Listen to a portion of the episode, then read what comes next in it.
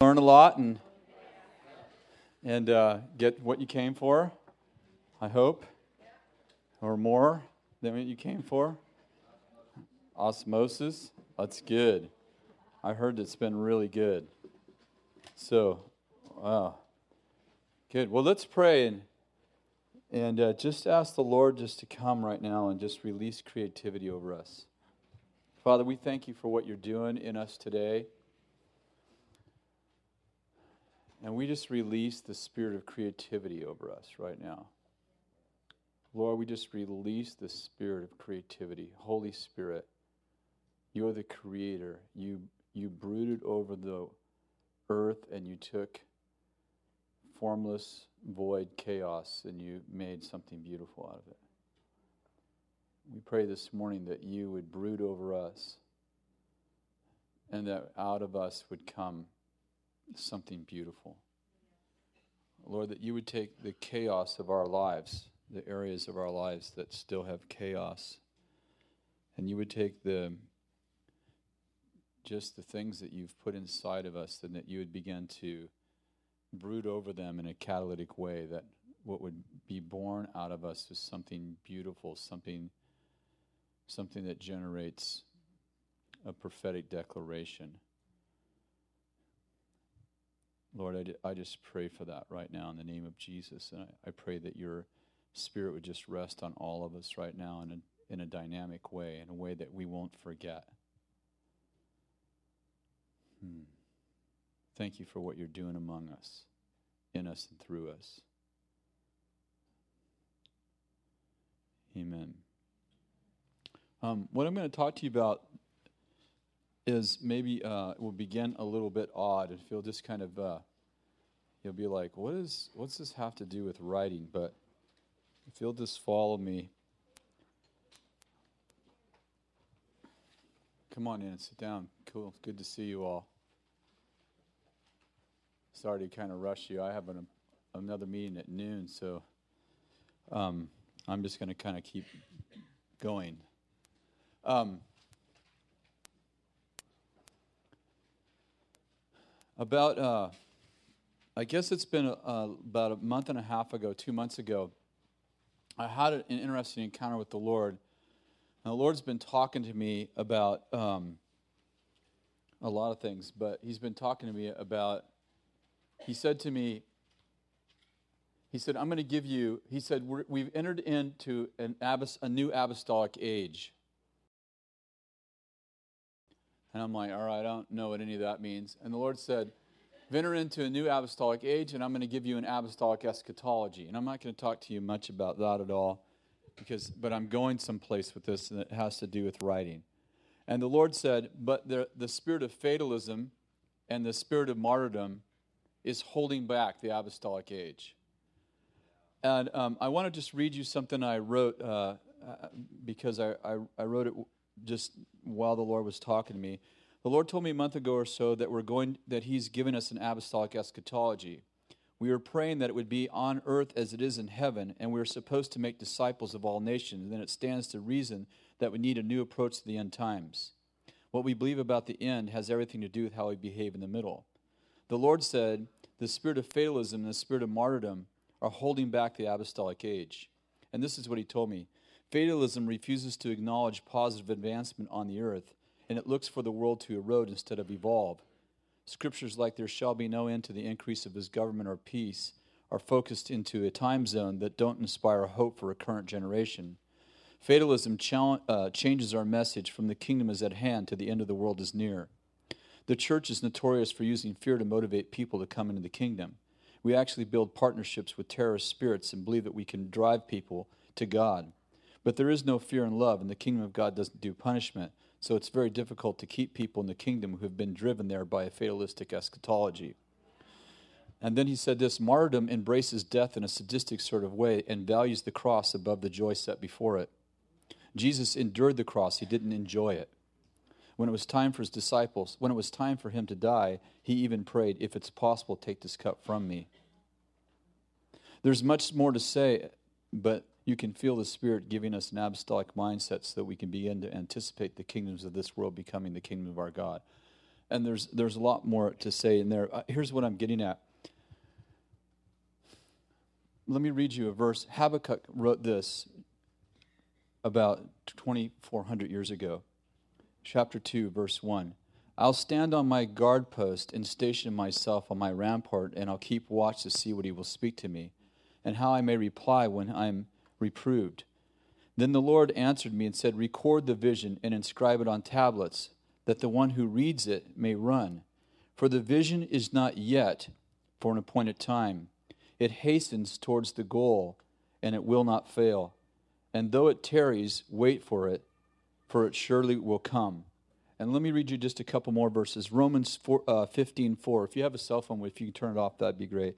Romans 15 4. For whatever was written in earlier times was written for our instruction, so through perseverance and encouragement, we might find hope. And um, here, here's what I'm getting at. The, the way that history happens is, uh, from God's perspective, is that God gives someone a view of the future and they began to prophetically proclaim the future. And out of prophetic proclamations, the future begins to be created because prophecy is history written before it happens. And one of the things that I saw just a, about a month ago is that when we received Jesus, we received eternal life. Now, everybody knows that. But what I've always believed is that eternal life means that when we step into Christ, that we step into eternity so that, like I got saved in 1973, for, so from 73 on, I, I, am receiving eternal life into the future. And I see eternity as something that never ends. But what I didn't realize is that what I didn't understand is that eternity not only never ends, but it never had a beginning. And that God is creating, according to Ephesians chapter 4, he said, preserve the unity of the Spirit. And when Jesus was arguing with the, um, with the, uh, Sadducees over the resurrection. They didn't believe in the resurrection. And Jesus said to them, God is the God of Abraham, Isaac, and Jacob. And he asked them a question. He said, Is God the God of the living or the dead? And his point is this is that when God said, I'm the God of Abraham, Isaac, and Jacob, Abraham, Isaac, and Jacob had already passed on. And he asked the Pharisees, I mean, asked the Sadducees, when, when when Abraham when when they when he made a statement, when God made a statement, he's the God of Abraham, Isaac, and Jacob, are Abraham, Isaac, and Jacob dead or alive? And the point he was making is to the Sadducees is that you don't understand the power of God or the resurrection because when God said, I'm the God of Abraham, Isaac, and Jacob, God was not saying, I'm a God of three dead people. He's saying, I'm the God of people who have passed through this veil and passed into another veil. And what I'm getting at is this is that I'm learning that we when we step into eternity that God is creating the unity of the spirit and the unity of the spirit is for all those who are in the spirit and the spirit world doesn't live in time, it lives in eternity. So when I stepped into this family called the family of God, I became a part, I'm a piece of, of history See, my destiny lies in my history, my testimony, and my prophecy. What was, what is, and what is to come. That's why Jesus said, I, I am the one who was and he is. Listen, I am currently the, the one who was, is, and is to come. And so when we step into when we step into Christ, we we step into eternity, and the unity of the Spirit just isn't just the visible we're not just coming into unity with those who are in the visible kingdom, but we're coming into unity with those who live in the invisible kingdom, who went before us, who left us an inheritance, so that we can, we can build on what they left be- before us. Are you with me? And we have a responsibility who, for those who will come after us. Now, okay, this is going to get a little bit complicated. Let me just read you uh, Hebrews, um, the end of Hebrews.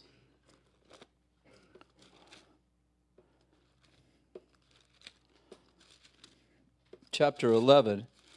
And let me just read it to you, just a piece of it. And what shall I say to you?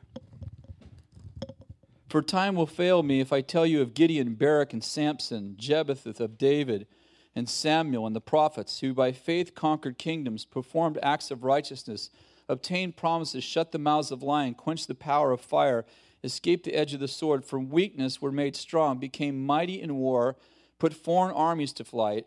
Women received back their dead by resurrection. Others were tortured, not accepting their release, for they obtained that they may obtain a better resurrection. Others experienced mockings and scourgings, just chains and imprisonment. They were stoned, they were sawn in two, they were tempted, they were put to death with sword. They went about in sheepskins and in goatskins, being destitute, afflicted, and ill treated. Men in whom the world was not worthy, wandering in deserts and mountains and, and caves and holes in the ground. All these, having gained approval, listen to this, for their faith, did not receive what was promised because God had provided something better for us, so that apart from us, they would not be made perfect.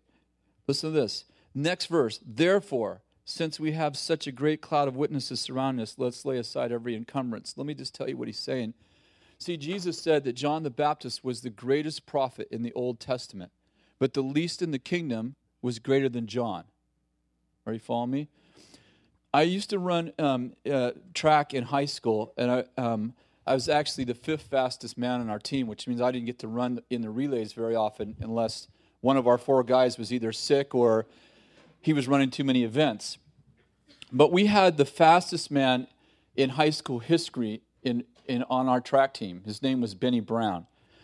And, um, and we, and the, you know, you always take the fastest man and he runs first. No, sorry. You always take the fastest man, he runs last. Your second fastest man runs first and your two slowest people on your relay team, they run second and third. And what I noticed is that oftentimes, I, I didn't get to run very much, but when I had the baton, and uh, oftentimes I'd be in third or fourth place. But that year we never lost, for, we never got a trophy for third and fourth place because we never got an award for what I did. We always got rewarded for the for the what the anch, where the anchor man was. And so in that year, we never lost a relay race because, because uh, Benny Brown would get the baton and he would pass everybody and, and, and come in first. And my point is this, is that the, here the Hebrew writer talks about these great people the world wasn't worthy of. And he said God decided to not give them what was promised, what they believed was going to happen in their life. Because if he did, he'd have to give them like second or third place. He said, So God withheld their reward so that they would get rewarded with us because we are the fastest man. And what I'm getting at is this. And then he goes, That's why they're watching you. Since we have a great, why are they watching you? They're watching you because they haven't received their reward yet. Are you with me? And God goes, They haven't received their reward yet, and they're waiting for their reward. That's why we have a great cloud of witnesses surrounding us who oftentimes break into this dimension because they're like keep going you're in your in your victory is our victory we haven't received our reward yet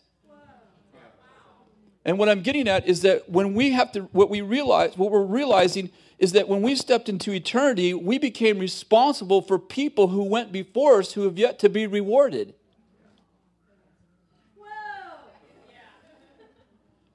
And then the Lord said to me, this is a while ago. I was, this is, uh, this story, this part of the story is a few years old. Uh, one of our um, worship leaders came into my office and he said, um, I have a problem with my, da da da, one of my worship leaders. This is, this story is about seven years old. And I said, what is it? He said, well, you know, he, uh, he was over the youth band at the time. He said, he said, well, my drummer keeps falling to immorality. And he said, you know, he, he repents and a month later he's doing it again. And I said, You need to take him off the team. He said, I can't do that. He said, Our only drummer. I said, if you, if you only have a one week vision for this young man, you can't help but make the wrong decision.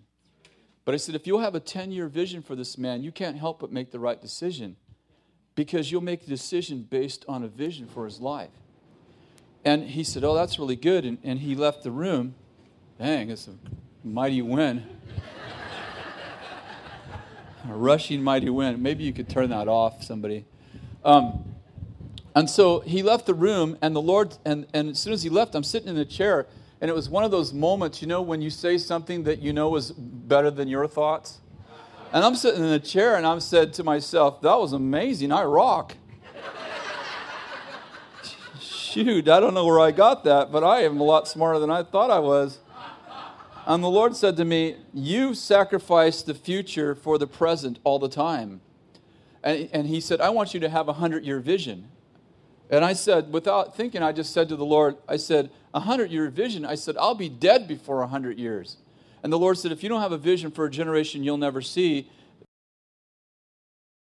revival will never last for more than one generation. And then he said this to me. He said, "You think that David was a man after my heart just because he built because he built a, a, a, a, tabernacle of David?" He said, "But when I told him that he couldn't build the temple, he he he developed all the materials, all the plans, and raised all the money so that Solomon could not fail." And the Lord began to talk to me about having a vision for a people we will never see. I was, uh, and many of you have heard this already, but it's good repeat. I was laying on the prayer house floor. This is not too long ago, maybe a year ago. And I was praying, and the, the Lord had just given me this verse um, about Absalom. Do you remember Absalom was the, um, was the uh, son that uh, usurped David's authority, da da da, and, and, he dies, right? And this is the this is the um, this is the statement that God makes about Absalom after his death. He says Absalom had no sons, so he set up a monument to himself in the Valley of Kings and called it Absalom's monument, and so there it is to this day. And the Lord said to me, "You're either developing a monument to yourself or a legacy." And then about two months ago, the Lord said, I don't want you to work on your ministry anymore. I want you to build a legacy from this point on. And I want you to live for a generation that you'll never see. Man, you know what? We need to tell these guys to fix this because if you're up here, like that thing blows you away. It's not the wind of the Spirit. Wow. Um, sorry. I don't know if you're, oh no, right here. Come closer. Can I get closer? Um, let me just um, gather where I'm going. So the Lord talked to me about living for a generation I'll never see. And the Lord said, A righteous man leaves an inheritance to his children's children. And he talked to me about setting up some stuff. And this is not about, this part obviously isn't about writing, but it is about attitude the Lord told me that a righteous man leaves an inheritance to his children's children. So immediately, Kathy and I opened up accounts for all of our grandchildren. We put money in there every month, and it's just it's just a prophetic act. Like, okay, I want you to start to think about a generation you won't see. Okay, here's the point. The point is is that when we stepped into eternity, we stepped into we stepped into the family of God. We stepped into eternity, and we're responsible for those who have went before us and those who will go after us. Are you with me? And then Habakkuk makes this statement. He says, God says to Habakkuk, I want you to write out this vision because the vision isn't for you, but it's for an appointed time, that those who read it may run. And here's what I'm getting at. Thank you so much. That was driving me nuts.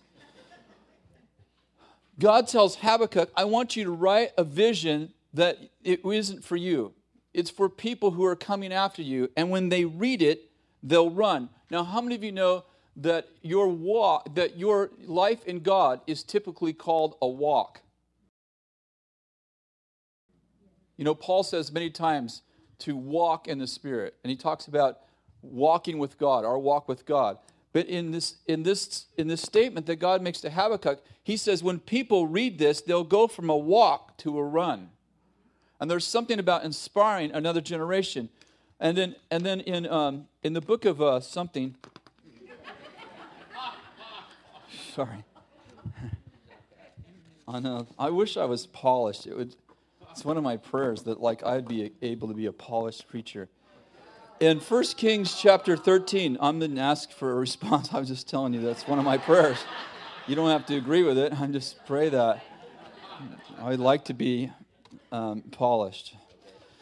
Um, 1 Kings chapter 13 is a, is a story about a prophet. He goes to see a king. I'm not going to tell you the whole story, but just, some, uh, just the highlights of it. He goes to see a king who God has anointed king, but the king's turned really wicked. He's not doing good stuff, and he's got idols going on. And this unnamed prophet goes to see the king, and when, the, when he sees the king, he starts to tell the king, you know, hey, your wickedness, God's mad at you. You're not doing what God called you to do. And the king goes, arrest that man. And when he sticks, stretches out his hand to say, arrest that man, the man's hand withers. And, and then he goes, help. And Josiah, I mean, I'm sorry, the unnamed prophet prophesies this. He cried out against the altar by the word of the Lord. And he said, O altar, O altar, thus says the Lord, Behold, a son shall be born to this house, to the house of David, Josiah by name. And on you shall the sacrifice of the high priests, who are all evil, will burn their incense, and human bones shall be burned on you. And then some things happen. The king's hand gets healed, and, um, and that's the end of that part of the story. And so in 1 Kings 13, this unnamed prophet prophesies that there's coming a king. His name will be Josiah. And he tells all this stuff about Josiah that Josiah will turn back the nation, basically.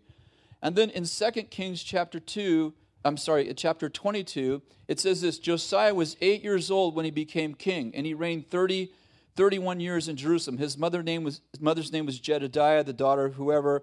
He did right was in the sight of the Lord. But listen, this is the part, let's see if I can find it um, uh, Shapaiah the scribe came to the king and brought back word to the king, saying, Your servants have emptied out the money. No, let's see.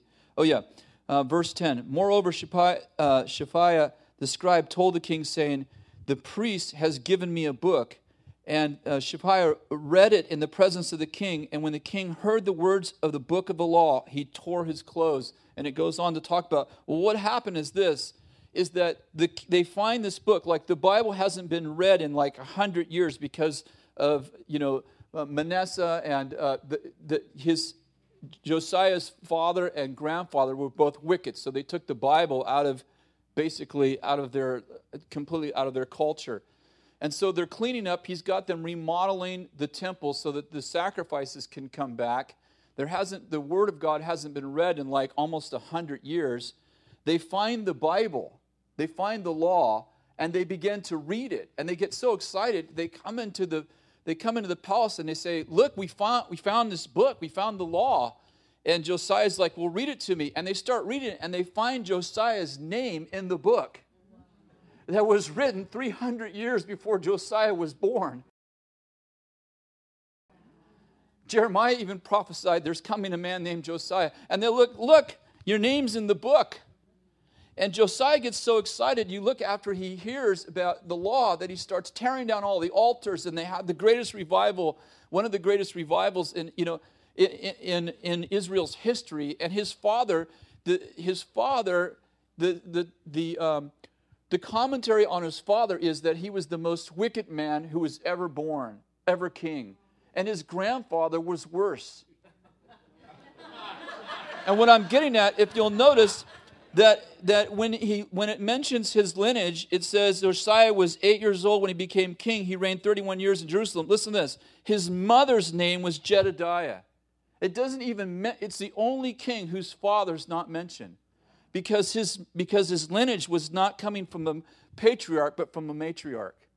And, but here's my point is that somebody wrote ahead and said, There's coming a king 300 years. 300 years before Josiah was born, there's coming a king, and his name is Josiah. And I'm telling you, everything you've done, you wicked king, he's going to tear down these altars. He's going to destroy the whole priesthood you set up, and, he's gonna, and there's going to be a great revival coming. Josiah is a product of someone's prophetic declarations who looked, get this, three, he didn't know what he, when he was prophesying it. He just knew that he was coming. And he prophesied 300 years into the future and he prophesied into Israel's destiny and said, There's coming a king who will turn us back to revival. And what I'm getting at is this listen to this Acts chapter 3, verse 24.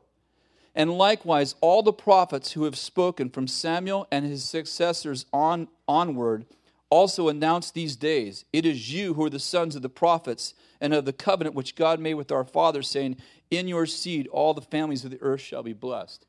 What's he saying? Peter's saying, he gets up in the third chapter of Acts and he said, All the prophets have spoke of you.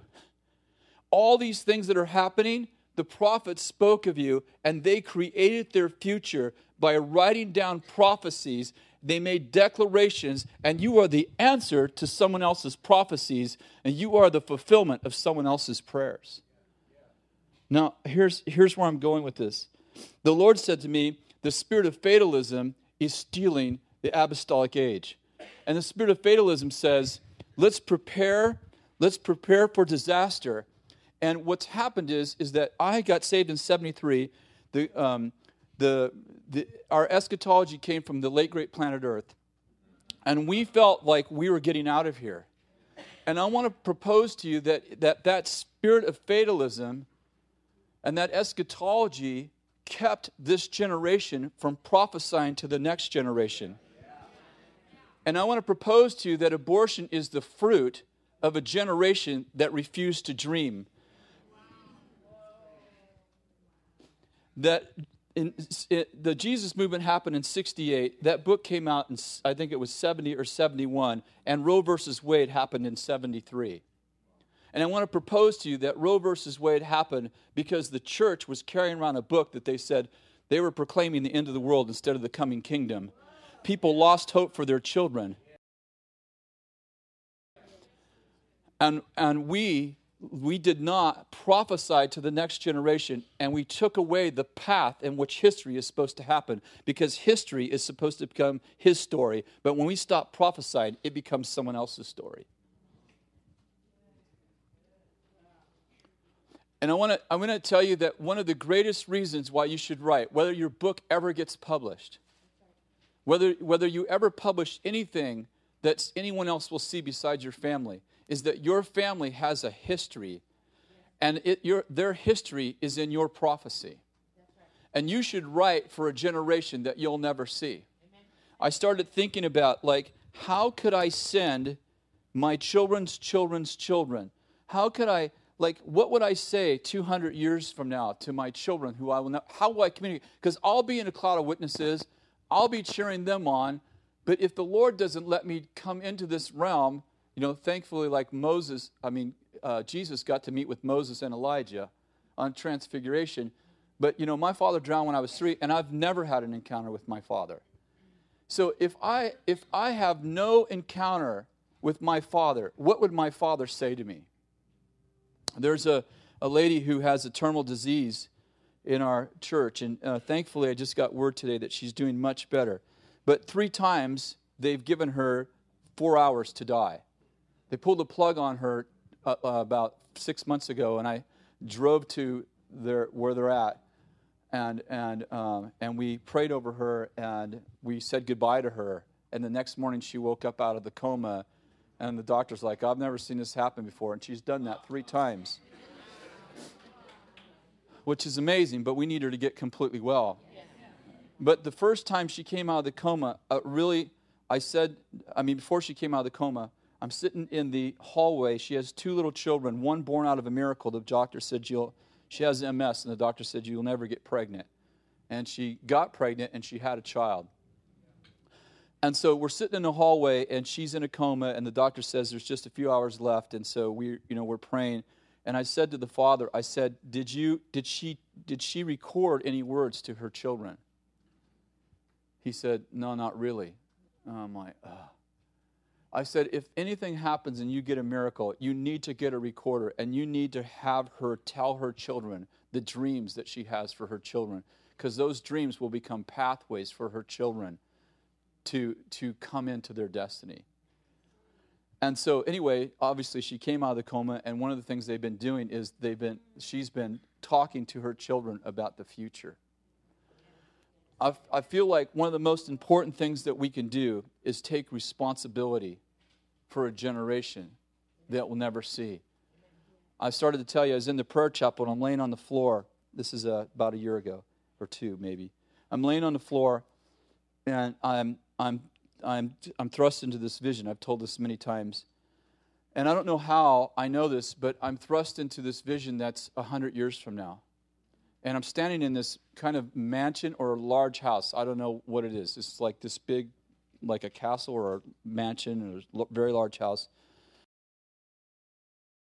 And it's like Thanksgiving, and children are playing, and there's adults and children and teenagers, and there's all these generations. And I'm standing in the front room over this, in this, uh, there's a beautiful fireplace and this huge mantle and this beautiful room. And there's a grandfather in there, and he's standing in front of the fireplace, and there's generations standing before him, little children, all the way up to teenagers. And I'm standing right next to him in this vision, but he can't see me, but I can see him perfectly. And he, and he says, This, um, all this that you have, all this prosperity that you've come into, and he points to this mantle over the fireplace. And when he does that, the vision changes, and I can see the mantle he's pointing to. And over the fireplace is a portrait of my wife and I. And he says, That's your great, great, great, great, great grandfather and grandmother, and they began all this for you. You owe them your prosperity.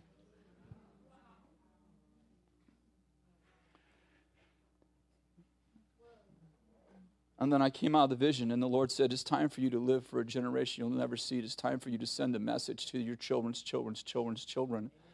And I began to write. If you'll notice, the last book I wrote, I wrote to my grandchildren. I dedicated the book to my grandchildren. And, and my point is this is that one of the most important reasons why you write, if no one ever, ever, no one else reads it, is you're writing for your children's children's children and you're telling them the dreams that you have for them, the visions that you have for them, the hopes that you have for them, the thoughts that you have for them. And in one of the things I like to do is I just like to sometimes I just lay before God and I say, "What's what's my great great great great ch- children's name going to be?" Like maybe I'll have a Josiah or maybe I'll have a Esther or a Joshua. I don't know. And I start just dreaming like, you know what? I would love for my you know, I'd love to write a classic. Like one of my goals in life is to write a classic, like something that will be passed from generation to generation, you know, like some of the classics that they just transcend time. And they're just meaningful to all generations. And I'd like to write a classic for the sake of my children. And I pick that up and, that, and, they, and they find their name in it. And they go, This is what our great grandfather, great great great grandfather, this is what he dreamed of us. And um,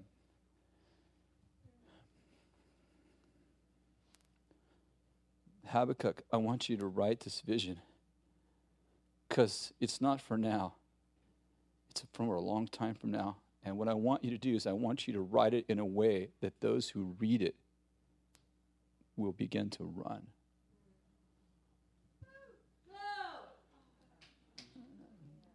You know, it's great if you get if your work gets published. I mean, I, I have I have five published works, and it just was really a victory. It was great. I just can't tell you how exciting it was the first time I got published. It came when it came out. I ran around the office screaming, and you know I'm a pretty emotional guy. I ran around the office screaming, and the team was yelling for me, and it was a great victory. You know, when Bill wrote his first book, we just said woohoo.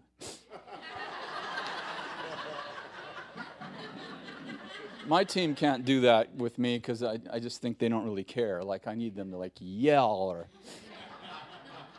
you know, we poured oil over it in the, you know, in the prayer house. I mean, we just have to do something crazy, you know. This is like we're breaking poverty over my life and so it's just, you know, I mean, being published is really, if you can get something published, it's amazing. But really, in the in the course of of history, what really matters is what my what my children's children's children think.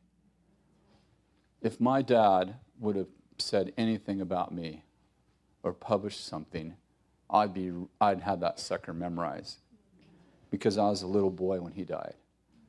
I would love to know how my father thought. And so I just want to encourage you. You have a responsibility for those who've went before you, and you have a responsibility for those who yet to be born. And one way that you can get a message to them is to write it down and have it passed down when I uh, Kathy bought me my first journal 15 years ago, and and I wrote in my first journal. I just found it the other day. I'm writing this journal for my children. The only problem is I only wrote in it about 50 times that year, and every time I wrote, I wrote when I was depressed. so then I thought, well, this isn't really for my children. It's like, wow, our grandfather was like,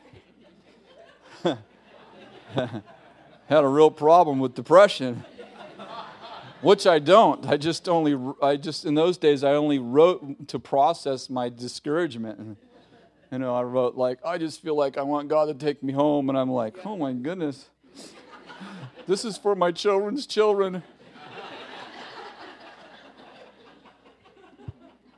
Our grandfather needed Prozac. I just want you to stand, please.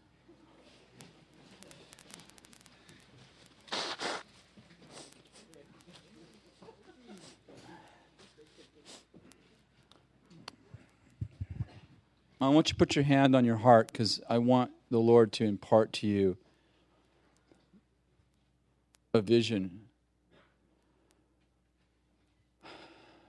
for a generation you never see. You know, what I, I hope that you're not offended by my eschatology. And, you know, one of the things that, that I, I have this strong feeling about, it's like we're all worried about seven years. And we've had, you know, we've had two generations getting people ready to not take the mark of the beast. And you'll notice that don't matter what your eschatology is, after the seven years is a thousand years.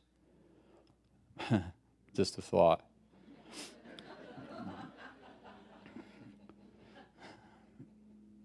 I'll offend a bunch of people when I haven't made this statement publicly yet, but I believe the Great Tribulation happened in 70 AD when they destroyed the temple.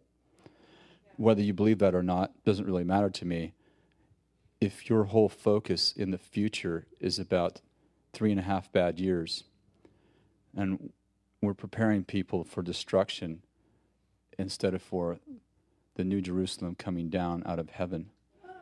And I just have a sense that God told us to, to pray that it would be on earth as it is in heaven because He wanted us to believe it. And I think that our prayers are fulfilled when the, when the new Jerusalem comes down, not when we go up.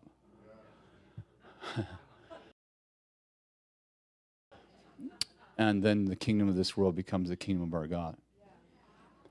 And so I want to challenge you like, is it possible that you could have a 300 year vision so that you could actually see yourself right into Josiah or somebody way beyond? Is it possible that the spirit of fatalism has stolen our children's future? And is it possible that this writers' conference is all about restoring the future and having, you know, one of the first signs of the uh, Holy Spirit falling on people, Second uh, Acts chapter two, it says that uh, it says, "Your sons and daughters will prophesy." Get this, your old men will dream dreams. I don't think he was saying, "Listen, you know, you know how you've you've not you don't dream at night anymore." I don't think he was saying that. I think he was saying that one of the signs of revival is that old men, old women begin to have a vision for the future again. And they begin to say, I have a reason to be alive. I was born to alter the course of history, and I'm going to dream about a generation I'll never see. I'm not cramming for my finals, I'm looking towards the future. And so, Lord, I just release in this room Lord, I release hope for the future, faith for the future, and that these writers would become the first people in the new millennium that began to write with an apostolic purpose. That we began to write to see revival be multiple generations until the kingdom of this world becomes the kingdom of our God. Lord, let us not write to build a monument to ourselves. Let us write to build a legacy. Amen. Thank you very much.